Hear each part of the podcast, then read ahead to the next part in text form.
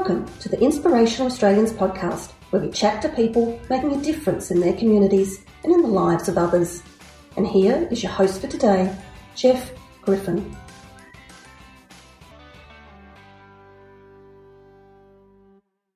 Welcome to the Inspirational Australians podcast stories of inspiring achievements and community contribution. Every week, we will celebrate an award program category winner or finalist. We hope you'll be inspired and encouraged to know that Australia is in good hands. Together with our corporate partners and not for profit partners, Awards Australia showcase ordinary people from right across Australia doing extraordinary things. If you enjoy hearing the stories of our inspirational Australians, please subscribe, rate us, and review us. We'd really appreciate it. My guest today is passionate about giving young people a more equitable education through access to free textbooks, which is why he founded Thrive Ed. He's also the general manager at Ignite Mentoring and was a volunteer with Rotary Club of Crawley. In recognition of the significant community contribution he makes, and at just 20 years of age, Jack Anderson was chosen as a finalist in this year's Masonic Care WA and Freemasons WA Community Service and Volunteering Award, which is part, of course, of the Seven Years Young Achiever Awards. It's such an honour to have you on the podcast today, Jack. Welcome. Thank you for having me, Jeff. I think the honour is really mine. I'm super excited to be a part of just a community of people who do such great things and to be able to kind of share my story and my lessons, I think is um, it's going to be really awesome. Fantastic. A quick question: Have you joined the alumni yet? Yes, I have. I've been following the Facebook page, and it's uh, fantastic, awesome. Yeah, no, that's great, Jack. You've done so much already in your life, and I want to unpack some of it, starting with Thrive Ed. It's really quite fascinating. Can you tell us how Thrive Ed came about? Yeah, of course. I think for those of the people listening who don't know what Thrive Ed is, which would probably be a large majority. So Thrive Ed is a organization that has existed for a year and a half now basically what we do is we author year 12 textbooks for mostly the sciences. They're really complicated and i hope to really dive into that. But i guess it kind of started a year and a half ago in november of 2019 so i was in my first year of uni just finishing up and i was doing lots of tutoring. All through kind of like out my week i'd be tutoring these students and they'd be getting really great results and i was really enjoying the process deep down when I was tutoring these students, I was really kind of frustrated by the fact that there were thousands of students out there who weren't receiving the same level of support because I couldn't help everyone and nor is there enough tutors to help everyone. So I kind of came up with this idea of what if we wrote a textbook that combined all of the past student experiences to create this like really amazing piece of work that hypothetically any student could work through and if they were willing to put in the work and dedicate themselves to it then they could get 100% in that subject this was kind of a really crazy concept at the time because there was no curriculum based textbooks that had been written by 19 year olds i kind of just thought about it and said just screw it let's go for it so what kind of came next was me calling up a bunch of friends pitching them to like the idea and a few of them said yes a few of them said no we started with a team of five very ambitious individuals, fresh out of kind of year 12. So we really knew the textbooks pretty well. I guess when we first started, something that fundamentally annoyed us about all the textbooks, when you're going through a subject, usually a lot of the students use three, four, or maybe even five textbooks per subject because they're all specialty textbooks. And they all generally just do a poor job of the thing that they're focused on anyway. So we asked ourselves, what if we wrote a textbook that combined everything that all the other textbooks did and did everything better that they were focused on? So it was about creating the first ever all inclusive textbook. Extremely ambitious, but we went with it. Over the course of a year and a half, going through hundreds of redrafts to get to a final copy, we finally published our first Chemistry Unit 3 textbook, which was 336 pages and then another 200 pages of online answers in 2021, in the last six months, we've signed on three schools this year. And they had to make the decision to sign on our book with only seeing one chapter. So it was a really big commitment by them because we hadn't finished much early in the stages. And then what came after that, after we published our first chemistry textbook, was we needed to finish chemistry and write the Unit 4 textbook. So we had the mammoth task of writing a second chemistry textbook in four months which was just insane to comprehend. So we brought on seven new writers and proceeded to write that textbook over the course of four months. We expect it to arrive in the next couple of days for all the students to use, which is just really exciting. In terms of where we are now, we move pretty quickly and we now have another 20 so we have 25 writers in total and we have the crazy new goal of writing two maths methods textbooks and two physics textbooks in the next five months it's yet another challenge that we're focused on but we're really going to give it a good crack Right, bold bold bold that's i mean i love the story we hear it around the country with young people who just get this idea and they want to go with it and they just have this passion. The problem is, as you get older, I think, you start to, to think about all things that could go wrong or that won't work and we put things off. You know, we think about things or we want to perfect them or whatever it is.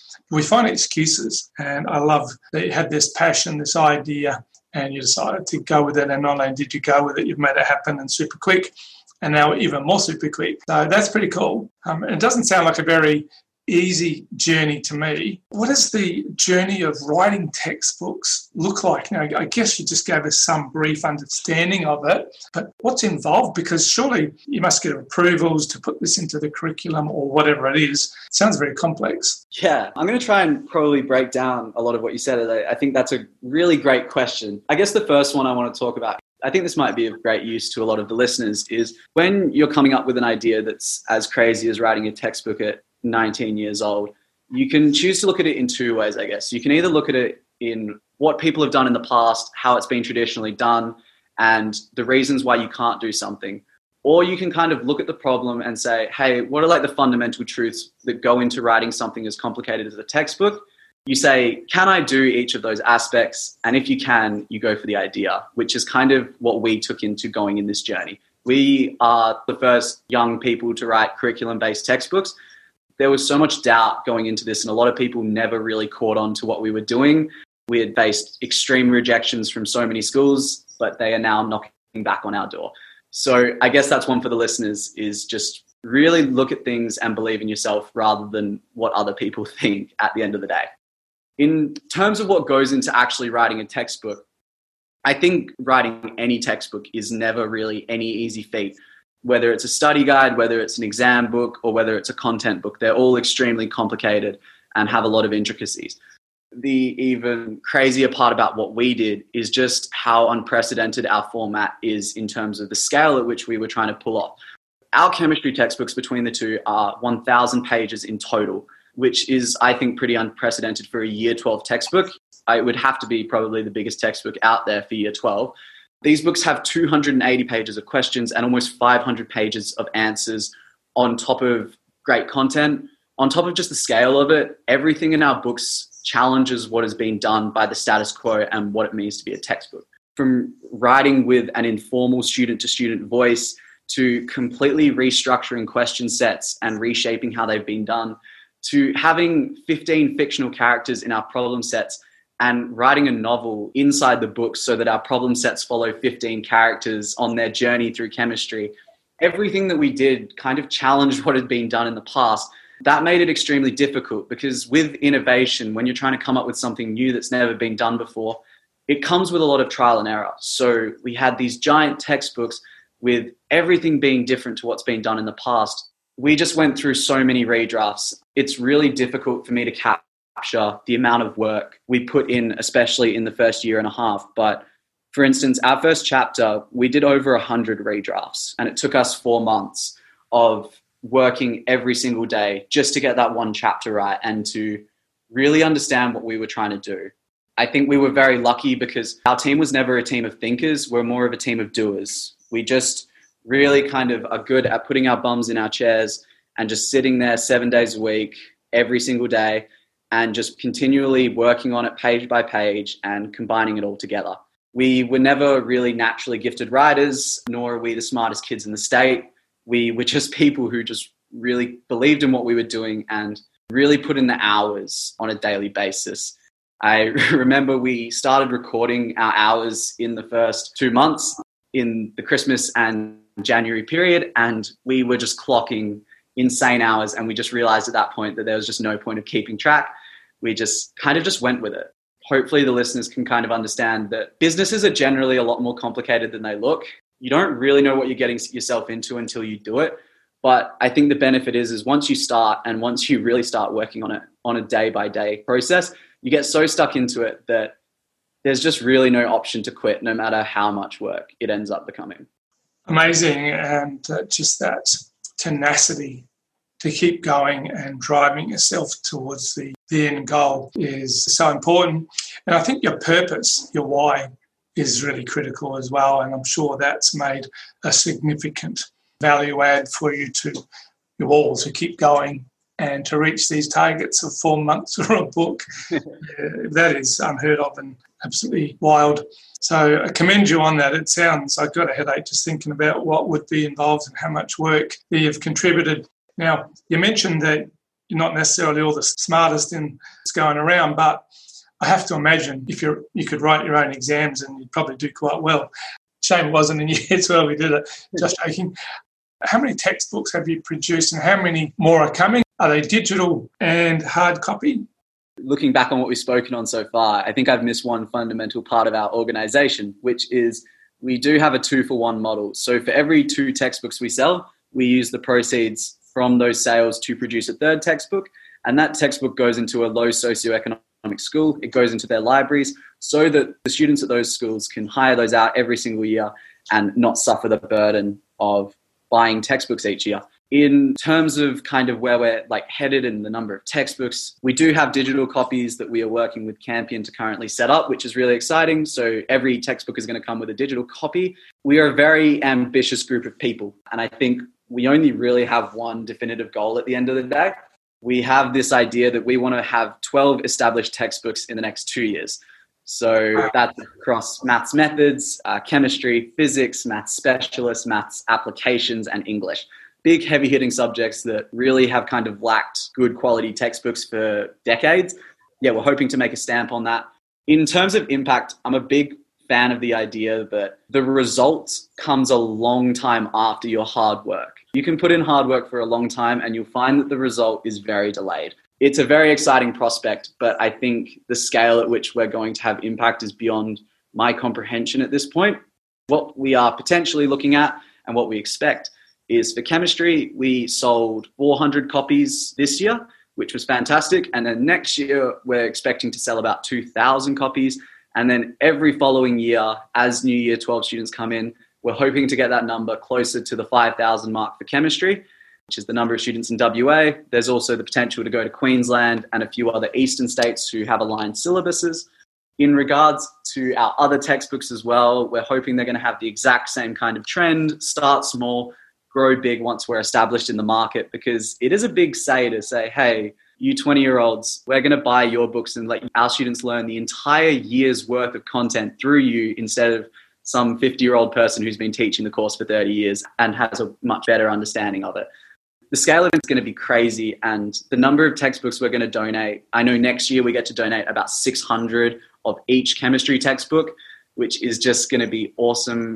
I'll never really get to see the impact that will have every other year it's just going to keep on growing i think which is just really exciting and it's what keeps us going every single day is this idea of what it could become yeah you're making such a real difference giving people an opportunity as you say beyond even your comprehension of how that may impact their future forever. You know, so it's not just for year 12, it's not just for that subject, it's, it's for life, how that may assist their confidence, assist their employment, everything, in fact. So, all power to you and your team. How do you get accreditation as an education department thing that you have to liaise with, or, you know, just how does that all work? you can either look at the things that like might stop you or the things that you can just fundamentally know about textbooks and then go with it so when we started accreditation never really crossed our minds but then it seemed every second person was asking us about how we're we going to get these accredited and the funny thing is is there's no accreditation process behind textbooks i've thought about this for a while as to why that is and i think a general rule of thumb is that if you're setting out to write a textbook, then you should really be able to read the syllabus that the state provides for a subject. It's the decision of schools as to what textbooks they're going to use every single year. So if your textbook is missing things, if things are wrong, then you're not going to have a great deal of success anyway. So it's in the interest of the author to make sure that these books are aligned with the syllabus and are aligned with what year 12 students need. In terms of how we keep ourselves in check, we usually have one teacher helping us to edit each of the books because we understand that we do not know everything that there needs to be. So for the chemistry books, we had a teacher called Neil Rumble, and he's taught chemistry for over 40 years, and he was just fantastic at tearing the book to shreds for us and telling us what we needed to get right. But yeah, there's no real accreditation process to it, which is funny. But yeah, when you're setting out to do a textbook, you've read it that many times that you'd hope it's right by the time you get to a final draft. Yeah, and I think the thing that stands out to me is that you are relating directly to other young people. No disrespect to academics, and they're amazing. We work with Curtin University on one of mm. our programs, and they are extraordinary through the Faculty of Education. But young people can relate very directly, I think, with other young people and how you translate and communicate through your textbook. So I think there's something to be said for that. And I, you know, if I guess if I was a headmaster or in charge of a syllabus or a, you know, faculty or whatever it is, I'd be looking very carefully and closely at what you've got to offer because it is very real and relevant to young people, I think. So, what you've talked to us about what some of your goals and expectations are, and you're right because things for small business and growth are exponential, and it is related to awareness, to credibility, and of course growth in the market for what you're doing. So it will take time, but I, I love that you've got goals and you've got expectations. Are there any what are your other future plans for Thrive Ed? Do you see an extension of maths and chemistry or is that your major focus? I guess the reason we focus on the sciences and the maths is because it's definitely something where students have struggled forever. It's something where it's always a subject where some kids get it, most don't and the textbooks that they have are not there to cater to help students who don't get it. That is kind of the reason that we stay in the world of STEM currently. In terms of the future plans, we always kind of, between the five founding members, we're all extremely ambitious. So we come to each other with new ideas every second like week and they're big ideas so we kind of contemplate them, we give them a crack and we stick to the ones that we think are right something I've found is like I can never really predict what the future is going to be for this organization. It seems that every single time I have a plan, it just goes another way. So I just keep working on a daily basis as hard as I can. And as long as everyone else is working on a daily basis as hard as they can, we're on the right direction. In terms of kind of like one fundamental focus, and it's a reality for us, is we're an organization run by students and to upskill people to the point where they're able to innovate and lead and come up with textbooks that are of the level that I know them to be and that the founding members know it to be is an extremely hard thing. We're hoping over the next two years to be able to create it to be something that we can eventually pass off because obviously we do this all for free and I, it's probably not sustainable for me to write for the rest of my life for free. At the end of the day, even if the organization does collapse, I think the one thing that we've always said is we're just going to put all the textbooks out there for free online. Hopefully, in the next two years, we'll be very established. So students will be like, hell yeah, I will just use these textbooks for free. They'll all be downloadable PDFs. And if it's saving paper at the end of the day, I'm not really complaining and it served a great purpose. As long as we have the products out there, it's up to the students to use them. So, irrespective of what happens with the organization, I know that the impact is going to be really big. Yeah, well, it certainly sounds like it's um, a massive undertaking, and you guys are extraordinary. So, congratulations on uh, first coming up with the idea, but then actually the hard part is putting into practice and then making it grow so fast, which you've done, and I commend you on that. As did the um, judges, of course, in selecting you as a finalist. So, well done to you. Jack, you're also general manager at Ignite Mentoring, and I know there are a lot of synergies to what Thrive Ed is about. Tell us about Ignite and your role there. Ignite has a very special place in my heart. I've been with Ignite for three years now, and I kind of have moved my way up through the organization as I've just come to love what we do. Ignite is a university run organization. We have over 170 volunteers every semester, and these are mostly university and tertiary educated students. So, kind of like 18 to 25, I'd probably say. And what we do is we go into low socioeconomic schools where the students usually come from more disadvantaged backgrounds, and we run nine week programs. Every single week, our mentors and coordinators go into these schools, into these classrooms to teach students kind of the fundamental soft skills such as teamwork, leadership, public speaking, morals, and critical thinking. All of these are really important skills that they may not have been exposed to yet.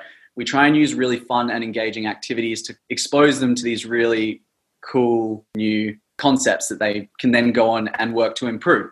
Kind of like our second outcome of our programs is to like help build student self-confidence so in the classroom, we're being super supportive, extremely positive for the students, and just being good role models for them so that hopefully they can kind of see a greater level beyond themselves and hopefully work towards new and greater heights.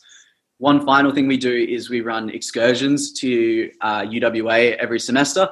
These are completely funded by Ignite, and we take approximately 100 students to UWA and we run activities all day and we have a careers fair at the end and it's all about immersing the students in what the future could look like for them whether it's university whether it's tafe or whatever that may look like. We kind of just show them what's possible and what's out there for them and get them thinking about those things. In terms of like what my role is as the gm my main focus is just on managing the team managers and the leadership team. So we have about 25 people in our executive and leadership team and we're all really focused on making sure that Ignite runs successfully every single semester. It's a very giant workload to manage between the programs, to getting fundraising, to the marketing, to managing volunteers, and just our operations. So, all of these teams and team members play a fundamental part in our organization. So, I'm just very focused on providing an environment that facilitates their good work, and I try and help them wherever I can, make sure things are going smoothly, and just to help with the direction of Ignite in general and make sure that everything's going the way that it's meant to go. Fantastic. And I believe it's your 10 year anniversary this year. Have you got big plans for that or what, what's going on for that? Yeah, so Ignite was founded 10 years ago and it's just fantastic to see how far it's come. Yeah, we do have a cocktail night that we're currently working on. It's on Friday, August 20th. So we've been working really hard to that to bring together all of our past volunteers and just any of the community members to celebrate something that has had such an insane level of impact that again you never really get to see we're introducing these concepts such as public speaking teamwork and a lot of these things the students have never really experienced before they have cross collaborations with classmates that they've never been with before and we know that it forms these bonds and these ideas in the students' brains that then go on to turn them into some really powerful individuals. So we haven't really had a moment to celebrate it over this last 10 years, and we do want to bring everyone together to just celebrate something that was started by a few people and has grown into something that is just ginormous. And so important as well. It's really critical what you do. So that's amazing. And I think you're right, celebrating sometimes we forget and don't appreciate just what we've done unless you reflect back. It's hard sometimes to have the time and energy to actually reflect back and say, yeah, you know what? This has been pretty cool. What we do is pretty amazing. I, I know at Awards Australia, we're so proud that we get to tell people that may not have known about stories like yours or Ignite, that may never have found out about Thrive Ed, to expose that, to tell the community about it, gives us such pride and we feel so privileged to have that opportunity to tell these stories because they're amazing. What you do is extraordinary. Thrive Ed and Ignite are both powerful, massive, massively important things for young people. Congratulations. It does my heart a lot of good to hear those stories. And I remember getting ready for an awards night. We'd been setting up during the day and I was wandering back to my room within the hotel to quickly get changed before we had to do a rehearsal with the finalists, as you probably remember, uh, before we started. And it was a group of people coming in the foyer to check in, and they were laughing, they were excited. And one of the girls saying, was saying that I'm so nervous, I can't wait for tonight.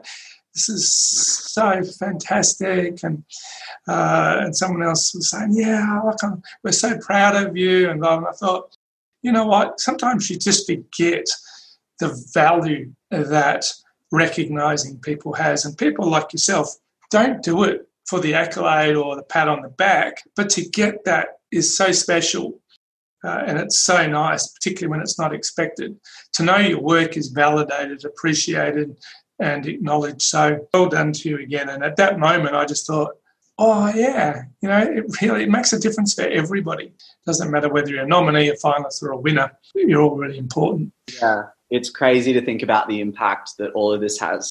I find that the podcast I listen to it quite often. I try and do one every two weeks or so, and I I look for the nuggets in everyone's talks because I think that it's really cool to bring together people who are who are making a difference in the community and just to know that there's people out there who really care about the things that you care about and to know that there's such like a diverse amount of work going on is just it's it's really powerful and it really inspires I think everyone whether you are being someone on the podcast or just listening to it.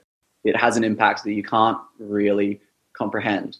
Yeah you mentioned you have 170 volunteers. And I know Ignite is volunteer driven are all of those 170 volunteers involved in going out to the schools or are there various roles?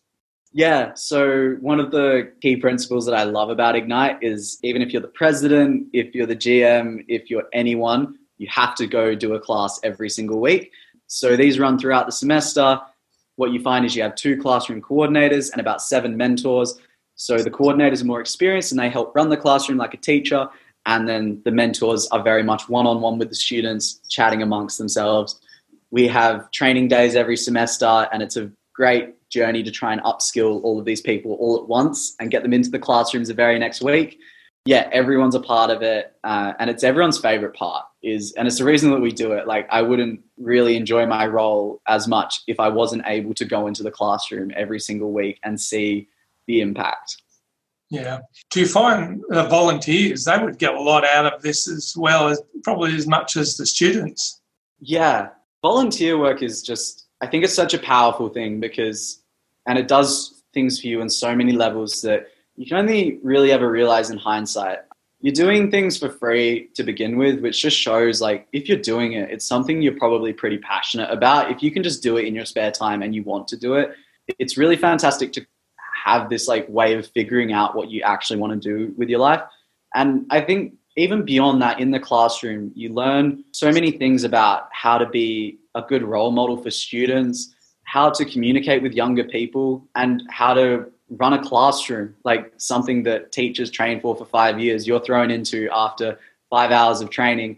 So you've got to grow pretty quickly. You've got to learn how to relate to kids and to teach them really important concepts and allow them to engage with really kind of fundamental topics the amount that you learn, the friends that you make, it's just all such a great journey. So, no matter what you get involved with in relation to volunteering, as long as you're enjoying it, it's just there's so many learning benefits that you only just realize when you look back. Yeah, it's, it's absolutely spot on. Now, I believe, Jack, you were a, an active member in Rotary Club of Crawley as well. Now, I know your time is so limited because of all the else that you do, but uh, tell us about some of the things that you were doing at the Rotary Club while you were there. I remember when I first joined Rotary, my perception of it wasn't, I wasn't quite sure as to what I was getting myself into. I like love the saying that like everyone's pretty old there and it's not really something for young people, but I got involved and I found that there were a few like-minded young people within the organization and everyone there is just so supportive. They are absolute powerhouses there. And you walk out of every meeting ready to take on the world because you just see, you, you get to see the pinnacle of Perth and see people who are really taking on social equity challenges and trying to make a more, a, a better world in general. So they threw me in the deep end with a lot of projects that we run they were never hesitant to kind of give me feedback. They were just fantastic. So I did a few projects. I know I, I led Cans for Christmas, which was a Rotary led initiative across about six clubs where we did food drives. And we collected food around the Christmas time, and then that all went to food bank. So we collected about six thousand kilos of food.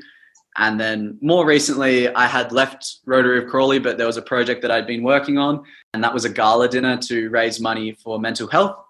That was something that was just completely out of my depth and something that I didn't think was possible, and nor did the rest of our young team there. But our president and just some of the most amazing people I've ever met managed to show us how it's possible, and we managed to raise $15,000 for male mental health. And that went to a few different charities that don't receive government support. So we had about 150 people attend on the night, and being in the Rotary of Crawley was a fantastic experience. It inspired so many of my ideas. So, yeah, anyone looking to get involved in anything, I really advise, particularly the Rotary of Crawley. They're fantastic. Otherwise, go to a Rotary club in your local area. And I think it's such a great place to start and to get inspired. And I don't know how you do what you do in, in 24 hours a day. It uh, baffles me, that's for sure. And I feel a little bit inadequate uh, uh, in what I do. So and that happens every awards night. You feel very inadequate. In fact, you go around talking to all the sponsor partners. Predominantly, that's the thing that's always said. What have I done with my life when I was young? You know, well, how do I try to uh, keep pace with some of these young people in terms of what they do? Or I thought I was doing a fair bit, but wow. And yeah, you are extraordinary. So I really take my hat, my proverbial hat off, and say thank you on behalf of everybody for what you do, mate. It's extraordinary. Now, if I can go back to when you were nominated for the Seven News Young Achiever Awards, must have given you a sense of pride and validation to know that your work, particularly the work of Thrive Ed and Ignite and what you were doing at Rotary, is so highly regarded and viewed as important by the community. Yeah. When I applied for the award, I remember I'd seen it for a few years and I wasn't really sure if I'd have any chance in the award but I'm a very big fan, and it's something I've been always working to adopt is this idea of just giving things a go because you won't ever regret giving something a go. You're just going to regret not doing it. So I wrote the application. I really enjoyed the process of just reflecting on everything I've done because I usually get so caught up in the next thing. Then I became a finalist. Well, I became a semi finalist and then a finalist. And each time I was more surprised than the next. And then on the night, it was just something that I never really imagined it it could be. I mean, as you said before, you think you're doing a lot and you think that you're really giving life a crack, and then you just see some people who are really pushing the boundaries of human potential and of service above self. I walked away from that night not even winning the award, which was well, I think that the guy who won it was super well deserved. It was just fantastic to see him win. He was truly just insane. But I walked away from that night just amazed at what everyone has done. I think young entrepreneurs, young business people, young people who want to get involved in non for profit workspace, it is again a bit of a lonely journey where you just feel like you're doing so much and you just wonder if there's people out there doing the same amount. You feel a bit crazy sometimes. And then just to go to that night and see that some people are definitely the same as you yeah, it's indescribable. And I know that next year I'm just going to attend. Not being a nominee, I just want to go and just absorb what other people are doing and see some of just the crazy things that people do on a year by year basis. It is pretty incredible. No, great words. And I really encourage you to nominate again. You absolutely never know. But yeah, you are extraordinary. And there's so many, as you say, terrific people. And I hadn't really thought about the concept that it's really inspiring to know that there are others that are doing what you do and you're not the only one and that we are in good hands. Our young people aren't our future, they are our now, but they will be our future as well. But they are inspiring and leading the way now. What you're doing and what so many others are doing are right there at the forefront of achievement for the now. And that's really important. And it's nice to know that there are so many doing such awesome stuff. And a big shout out to ML and Matt at Freemasons who absolutely love the awards and the synergies with Freemasons of giving back to the community. It very much aligns to what you do and to why they sponsor the award.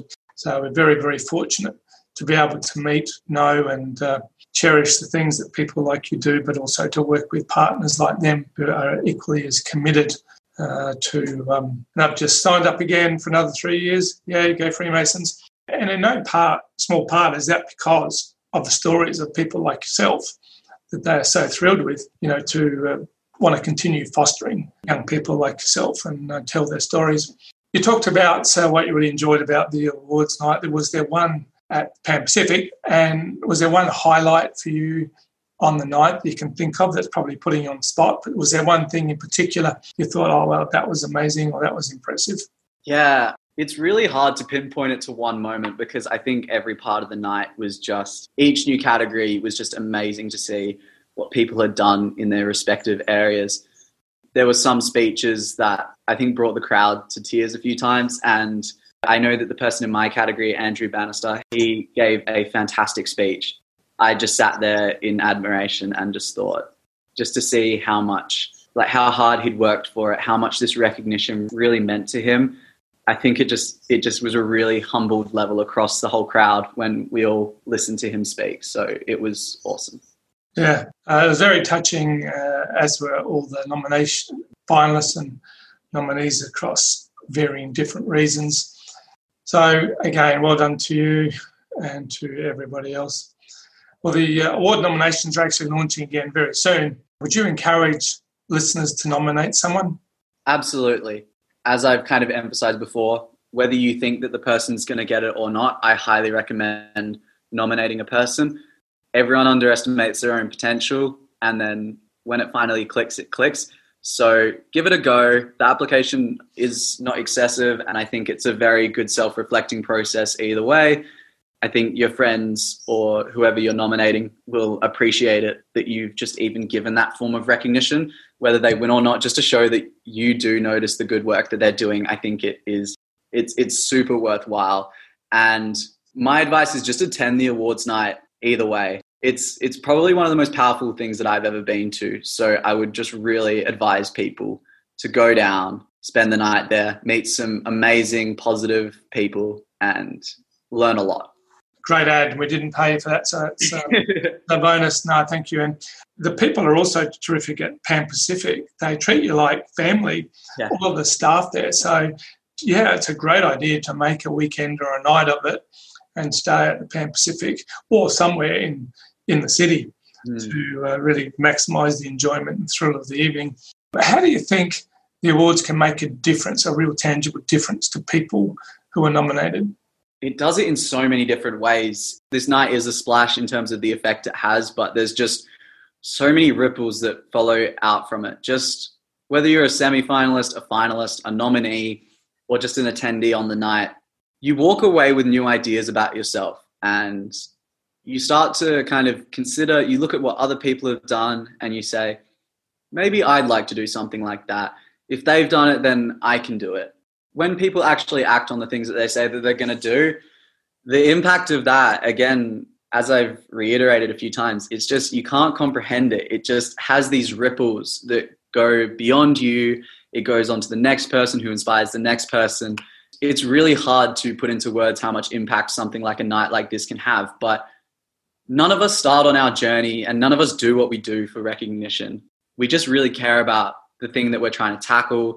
We're passionate about what we do. And just to have, have someone recognize you for something that you, you do in your spare time and you just do because you really care, it makes it all the more worthwhile, I think. And I think for people listening, the purpose of the nomination is exactly the reason that you nominated. It gives exposure and credibility and kudos to your organisations gets the word out there and it helps build what you're trying to achieve.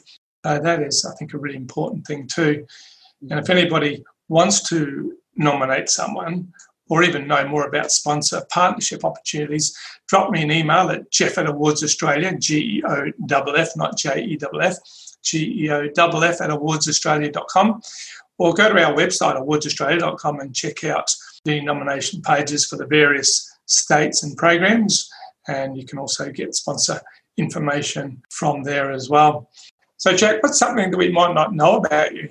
Uh, like, I think my approach to life is a bit analytical in the sense that I love to put concepts out there, put out ideas, and then just see what happens. So I'm always trying new things, either on a daily or weekly basis, things that I've never done before, and I really enjoy that.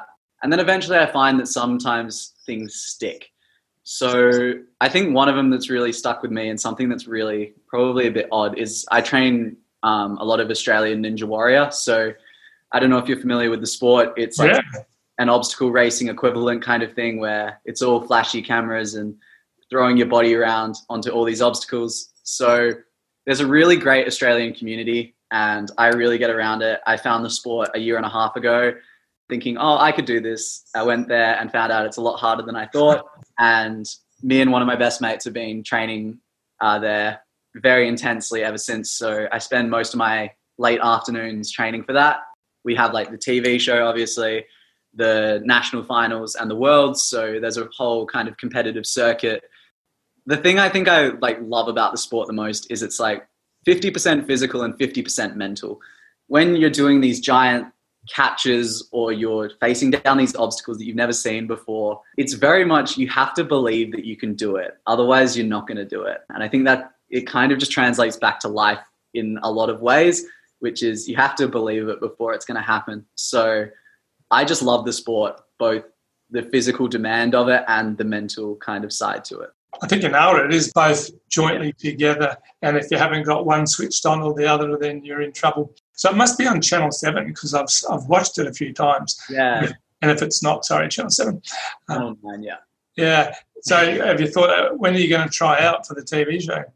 Yeah, um, I tried out this year. So obviously they aired the show recently. I got onto the like the final, like they get, I think it's like ten thousand applicants wow. every year. I got onto the wait list so that I was like on call, ready to go. Um, didn't quite make the cut this year, but that's just motivated me more.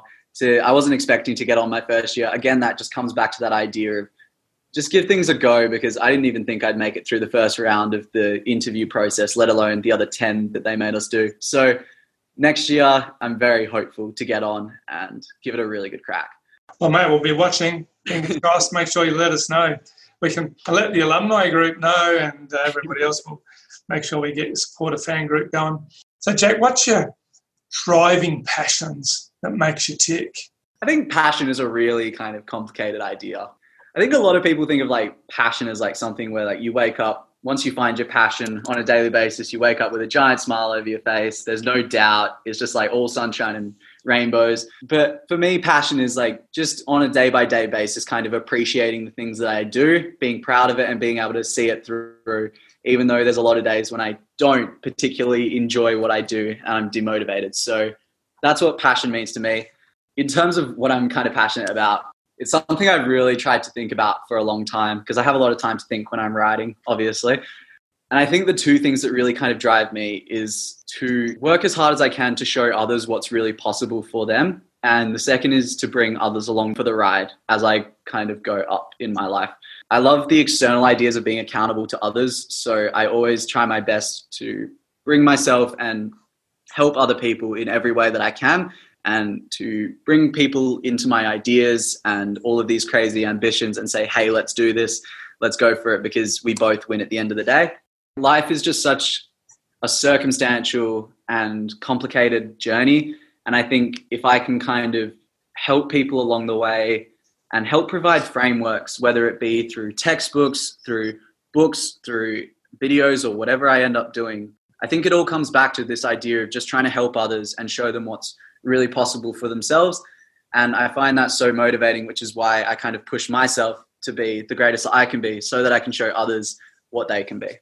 It sounds uh, good and makes sense to me. And I think your very honest analogy of passion initially there was spot on. And I think we get caught up in this TV scenario of passion and, you know, just jumping for joy every second. And as you say, getting waking up and jumping out of bed. And I'm passionate, you know, yeah and it doesn't always work that way. You're right. You're right on it. it can be demoralising. It can be deflating and depressing sometimes when things don't go the way you plan or you hope because you're so passionate about it. And the passion doesn't have to ooze out of every second.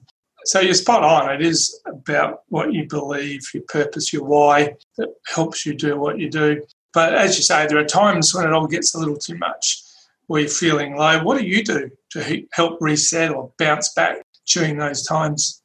It's another concept that I just think about all the time, and I, I test and I try and figure out what works for me because people's misconceptions about what hard work is. I don't believe in the idea that you should work 14, 18 hours a day. I, I, find that to sustain a mindset where you can actually see something through to its end, you need to do something that is sustainable for you on a daily basis. I've been like experimenting with like how do I recharge when I overdo things, which I do quite often. Kind of like the idea of like taking holidays or like I don't know, watching movies or going to the beach and stuff. It's all pretty good for me, but I find a lot of the times when I'm doing these kind of things, I'm really just thinking about what I could be doing instead, just doing the things that I love to chase. Obviously, this isn't going to work for everyone, but it's something that I have found just works for me is as long as every single day I can wake up and be happy with the things that I'm going to do that day, then I don't need to recharge. As long as I'm happy with the number of hours I want to work, the number of hours I want to train on the day, as long as I'm surrounding myself with people and not getting too isolated in all of the writing, I find that I'm pretty good to go every single day. That obviously has its limitations.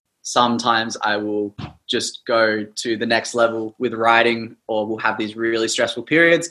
And I find that I will have days off, like reset days, where I just either reset my life or just do nothing for a day and just hang out with people usually. I recommend for the like the listeners, I think that how people reset is such an individualized thing because we're all so different. So you really need to experiment with what works for you. If taking holidays and, and everything, which is what a lot of people like to do, works for you, then do that. It, it just depends on like like I unconventionally find that that doesn't work for me, but that's just me. So do what works for you and and test and fail and test and fail. I think that's great advice great mm. advice indeed. I remember when I was young, going on a holiday was became very boring after the first couple of days, and I was getting itchy feet. So it is all relative. You're right. We had a talk. First National Real Estate, as you know, are a very passionate, long-time supporter of the program around the country, and their CEO Ray Ellis came out. So a very good speaker, and he came out to our office and spent a couple of hours with our team talking I guess, about leadership and stuff and answering questions from the team. And someone asked about work life balance. What's work life balance? What's your perfect scenario? And he said, Well, you know what? There's no such thing. Because work life balance is what it means to you.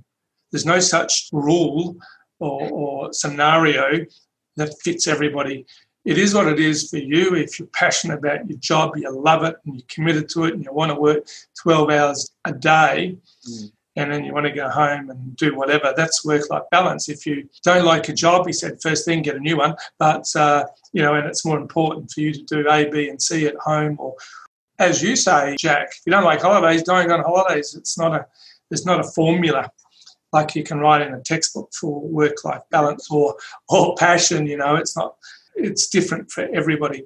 It made me think when you were talking about it, you're spot on. It is find, experiment, find what works for you. And if someone says you can't work 10 hours a day, that may or may not be relevant for you. You may only want to do five or six or seven or whatever it is, and whatever makes you happy, whatever. Don't listen to other people. But I think your advice is really invaluable. I think that's like a really good summary of it. And I think fundamentally it just comes back to like being, be bold, being yourself.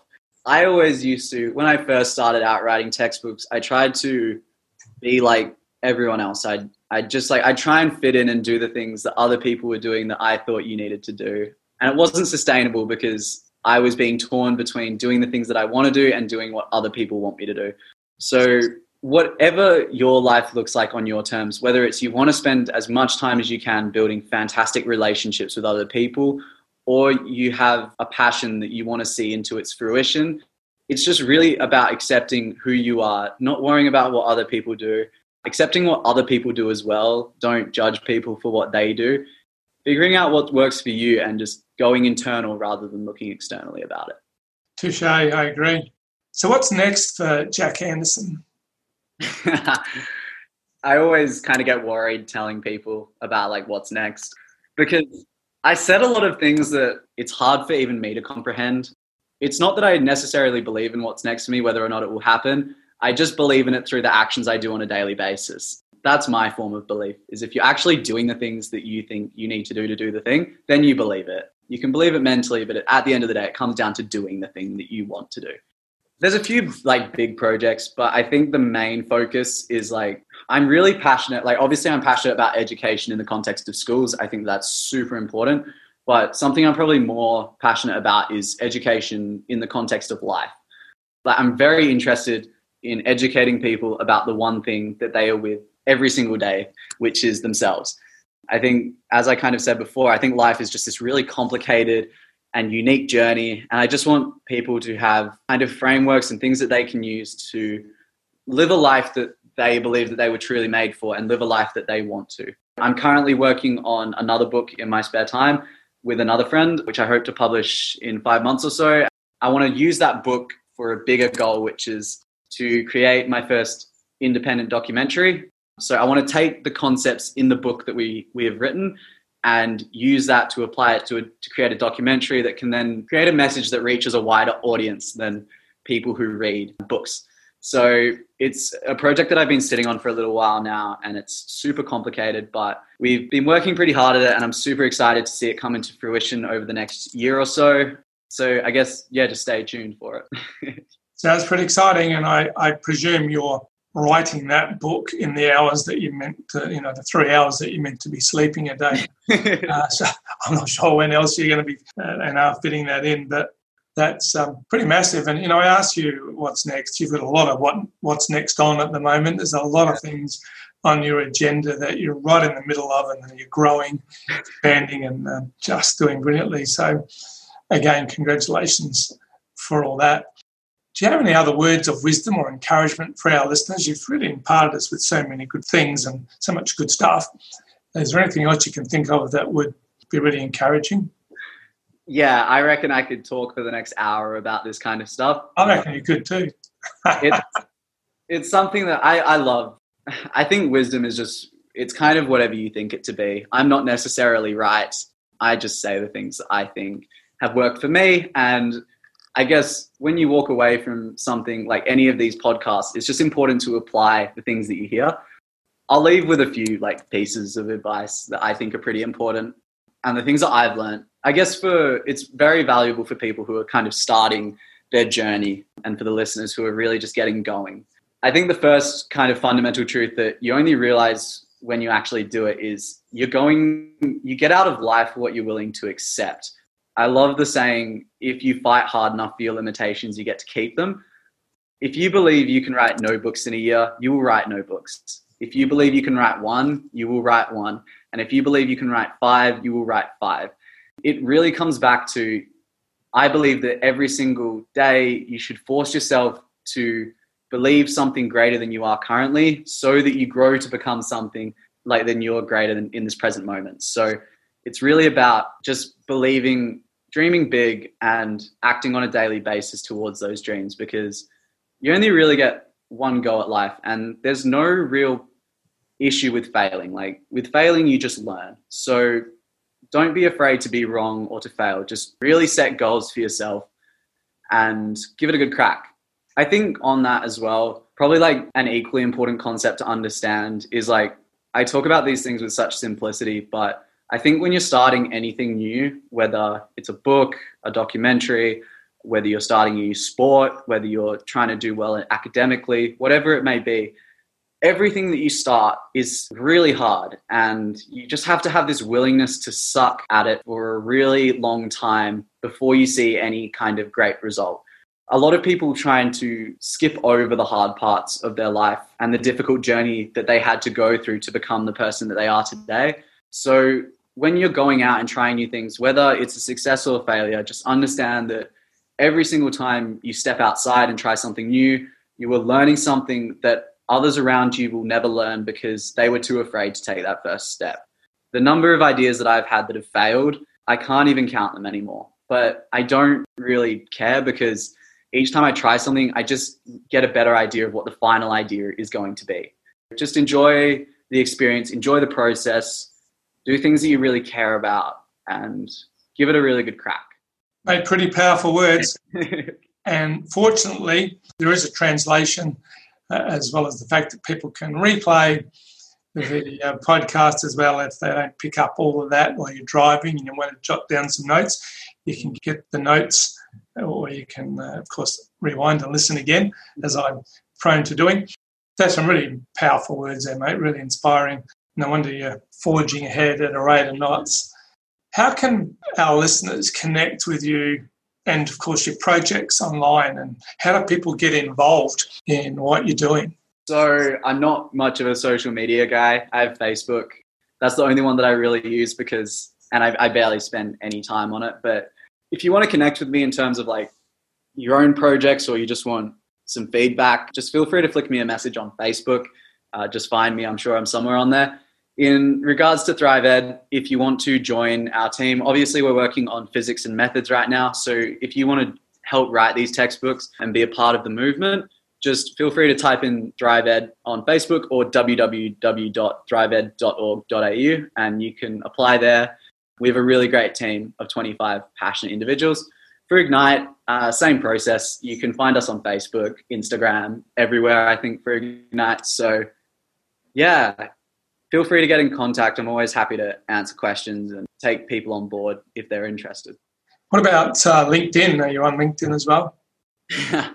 yeah, I used to have LinkedIn, but I, I did delete it because I find it's obviously like my opinion. I think it's an extremely valuable thing, but the things that I'm doing on a daily basis aren't related to a lot of the things that other people are doing, and they're extremely long term and difficult projects.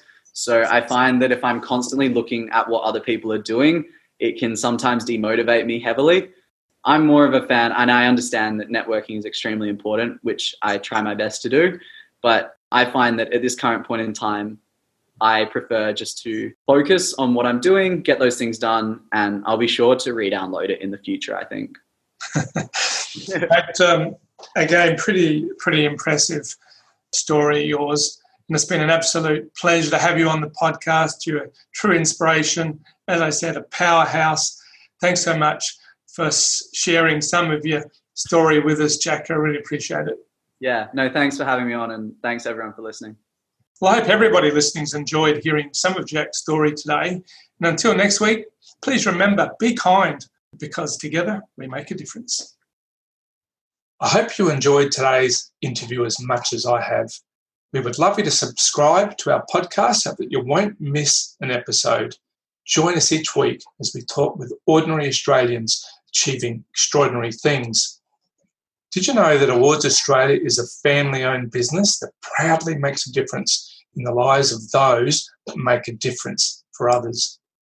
And we thank our corporate and not for profit partners for making our award programs possible. Do you know someone that's making a difference? Or maybe your business might like to sponsor an award. Contact us through our Instagram page, inspirational.australians, or head to our website, awardsaustralia.com. It would be great if you could share this episode with your network because who doesn't like a good news story? And please rate and review us. We would really love to hear your thoughts. Until next week, stay safe and remember, Together, we make a difference. Thanks for joining us today on the Inspirational Australians podcast. We hope you enjoyed listening and have been inspired by ordinary Australians achieving extraordinary things. So it's goodbye for another week. Remember, together we make a difference.